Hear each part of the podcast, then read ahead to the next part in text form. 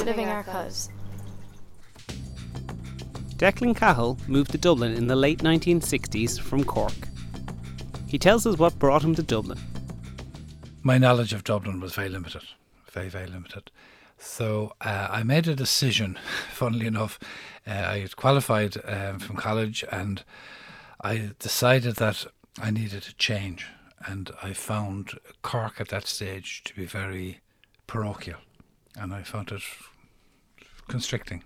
And that's not a criticism, of the place. I mean, you know, I loved it obviously, but I just felt that I needed to do something, you know. So I applied for a job in Dublin, um, got it in a place called the Institute for Industrial Research and Standards. It, it, when I joined, I joined a department called the Forest Products Department, which was timber based. So we worked, uh, primarily I worked in research. My, my work was mainly got to do with how to protect Irish timber with preservatives for ground contact and so on. But Dublin was a very different place to Cork. Um, the size, number one, it was more cosmopolitan, I suppose. Um, a lot more nationalities and different influences. Yeah, I moved into digs in Glasnevin. Um, the organisation I joined had a, a, number of people who provided accommodation. So I stayed in digs uh, off, um, it's now called Glasnevin Avenue North, uh, Ballymun Avenue it was in those days. Uh, in Diggs, uh, Mrs. Faye her, and I stayed there for about a year. Um, very happy. Um, she looked after me very well. Uh, it was a big change for me because I never lived away from home. I suppose the fact that I was into scouts and I was a leader, and you know we camped and we, I was away quite a bit uh, as a, as a boy in the scout, a leader, young leader, and so on. So being away from the home wasn't a, a, such a big wrench, but uh, I suppose from a society point of view, it was quite different. Declan tells us what has changed between then and now. The one thing you'll see a difference, I think, that I've noticed is that there are not a lot more trees planted in the city. Um, even in my own area, I live in Riverside, and uh, you know, the, the answer was, oh, you, you can't plant trees because of services.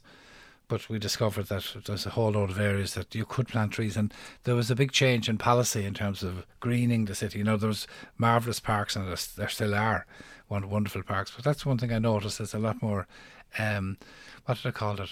Urban urban forestry. There's a, a sort of expression that was used in, in those days. Um, the other thing I suppose was um, it was I suppose, less judgmental. Uh, I think that, you know, Cork, as I said, was very parochial. It was the city was, was a small city, and the social mores or the social constrictors were, were actually quite tight, you know, and people would talk about people and, oh, you can't do that or that wouldn't be right, you know. I found that very difficult. The other thing I suppose that uh, you mentioned things in the past was uh, this thing of called called good manners. I was reared, my father in particular had this thing about good manners. Um, and it's something which is declining, I think, in society today. It's, it's, okay, some, some manners and some sort of behaviours have been over the top, you know. But for example, he always taught me that if you're with a woman, you would always walk on the roadside of the, of the pavement because it comes from the old days, apparently, where when the roads were unpaved, if there, if there was a splash, the gentleman would take the splash instead of the woman, you know, from their carriage or something. And that's where I think it comes from. And I had a big row with a woman, a young woman, one time because I held the door open for her, and she was, she said, "I can open the door myself." And we had this big row, and I said, "Well, you're misinterpreting." She was saying that you know, I was putting her down as a woman, you know, and it was quite quite the opposite. You know, that that's where I was reared, you know. So you can get the, the clashes of changes in society, you know. The other thing that uh, there was a lot of snobbery in Cork, but when I came to Dublin, I thought the snobbery was much greater. Um, eh, for example, I could not get over when I came to Dublin the north south divide. In fact, it was more, it was stronger then, I think, than now. Um, and was I found that amazing that people would um, would pigeonhole you. But yeah, me I was I became involved in amateur drama through uh, Chemistry College of Technology, and I met a number of people there from you know obviously from different parts of the country, but different parts of the city, and people would sort of almost look at you askance when they would learn that you lived on the north side, and I found that quite because I I always get great fun out of it, you know, sending them up and the laugh about it is that many of them didn't, didn't even realise they were being mocked. well, I lived in the suburbs, I suppose, you know, in digs, and I moved in. I moved in with a work colleague into a house, small house in Ferguson Road in Drumcondra. So they were inner suburbs, I suppose. Actually, very this guy was very interesting because I, was, I mentioned to you earlier that he was a genuine Culchie. He came from Kiltimagh, County Mayo, but he was re- he, he left he emigrated when they were twelve, so he was reared and educated in England, and he was he was very very British. So the two of us in the house were we were known as the odd couple, you know, that television program, because we were utterly different in manner and personality and behaviour and so on. But uh, a great guy. I remember the Dublin bombings in 1974, and I I was in a shop getting bread or something, and I heard this crump, you know, this, this very loud noise. Because I mean, as the crow flies in from Drumcondra to um, Parnell Street or Parnell, Parnell Square, that that area is relatively near. And at the time, there was a lot of bombings, obviously in the north and so on. And this it, it reminded me as if a lorry had unloaded a load of bricks. You know that sort of a, a sound. And I remember a woman got very upset in the shop and I was convinced it was a local lorry, and I said, "No, no, it's okay, it's right. That's just, oh, that's a bomb, not at all." To say, you know, thinking it wasn't genuinely. And I went home and I put on the, the, the radio, and the news was coming through, and I cried. I remember, I said, "My God, you know, are we reduced to this?" Because just eighty miles away in Belfast, this was happening on a daily basis, but we were insulated, I think, from from, from that. Um, and I, I worked with a girl who was who was blown through the window the, the of a shop window in Parnell Street.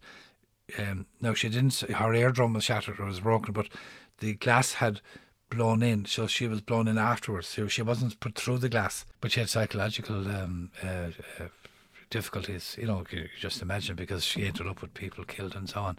So that's a very striking uh, memory, a very sad one, and it's it's still I can still hear the sound. I moved out then to Riverside, which is just up the road here in Coolock. It, it, it, the house was built in Artane, then it became, sorry, Santry, then it became uh, Artane, then it became Coolock, then it became Clonshaugh. So we're right on the cusp. Clonshaugh Road in those days was the border between Dublin City Council or Dublin Corporation at the time and Dublin County Council where the old uh, Atlantic uh, sh- shopping centre, the shopping outlet was, that was that was in the county area, and across the road was city. So there was always a row about who's supposed to do what, you know. So it was all got to do with postal codes, and because it was on the cusp of borders, it changed a bit. You know, land would change and so on, and postal zones and all that sort of stuff. That uh, never bothered me, but I mean, some people got a bit upset about all the you know the numbers and changes and so on. Um, but you know, um, as I said, we moved in. We got married in January 1976. I moved in in September the year before we got married. So I lived in the house on my own uh, for a while. Um, heating, there's a huge, I mean, central heating was virtually unknown. So everybody used uh, open fires. The houses are not insulated. So uh, I hold a huge gripe against government at the time because uh, they were heavily influenced by the construction industry. And from my own technical background, it was an absolute uh, sin not to insulate houses because the thinking was that fuel is cheap, so why bother? You know, it's lunacy sort of stuff, you know. But anyway, um, that's number one.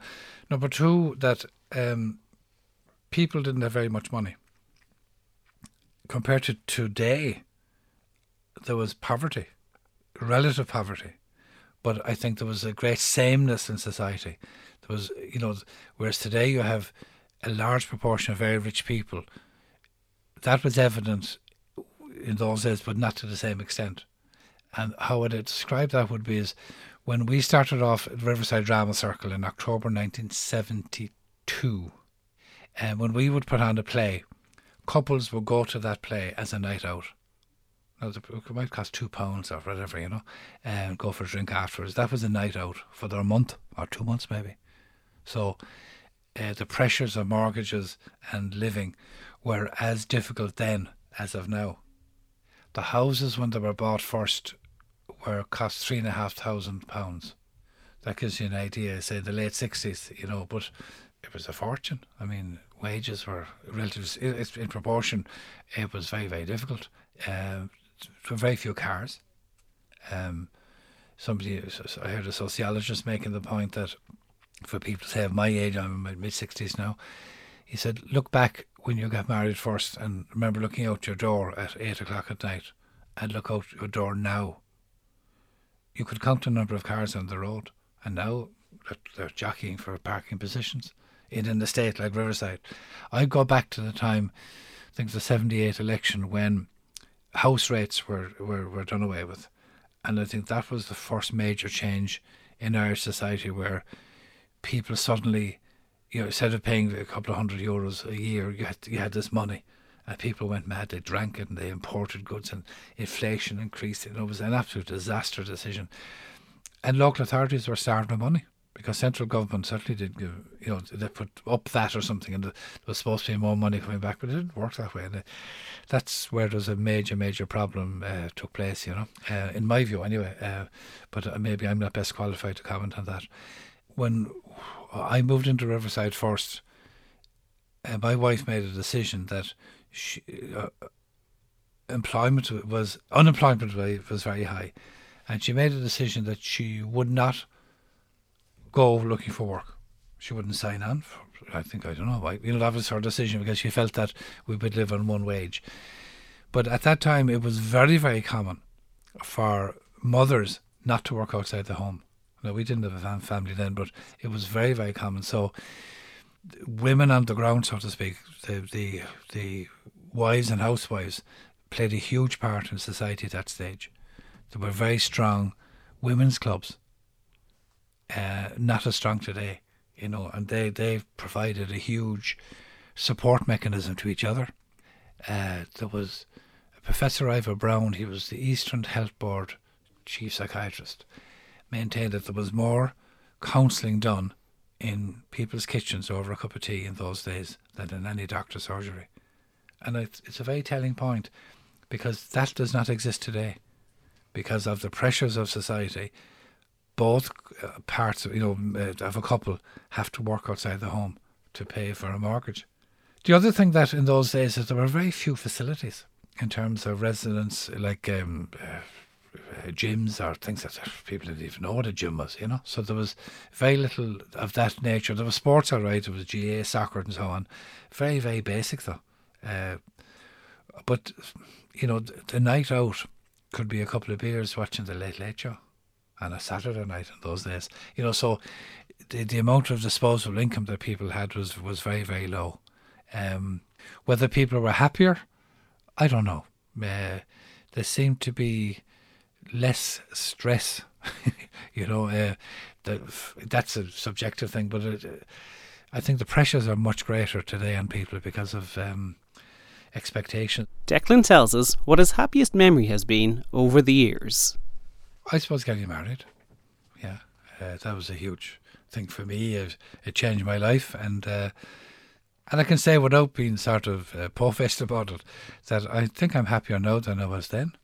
Uh, it was, was I don't know what is, is that where that comes from, but it is. I think that yeah, I think you grow more content. Perhaps I mean we're we've been very lucky that we've we've survived. I mean a lot of marriages don't uh, because of various pressures. We've been lucky and we've been very thankful for that.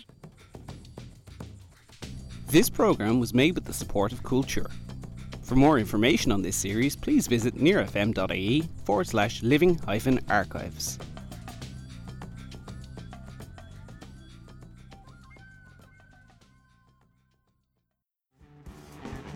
Living Archives is a growing collection if you have a story you'd like to share with us, please contact us at documentary at near.ie.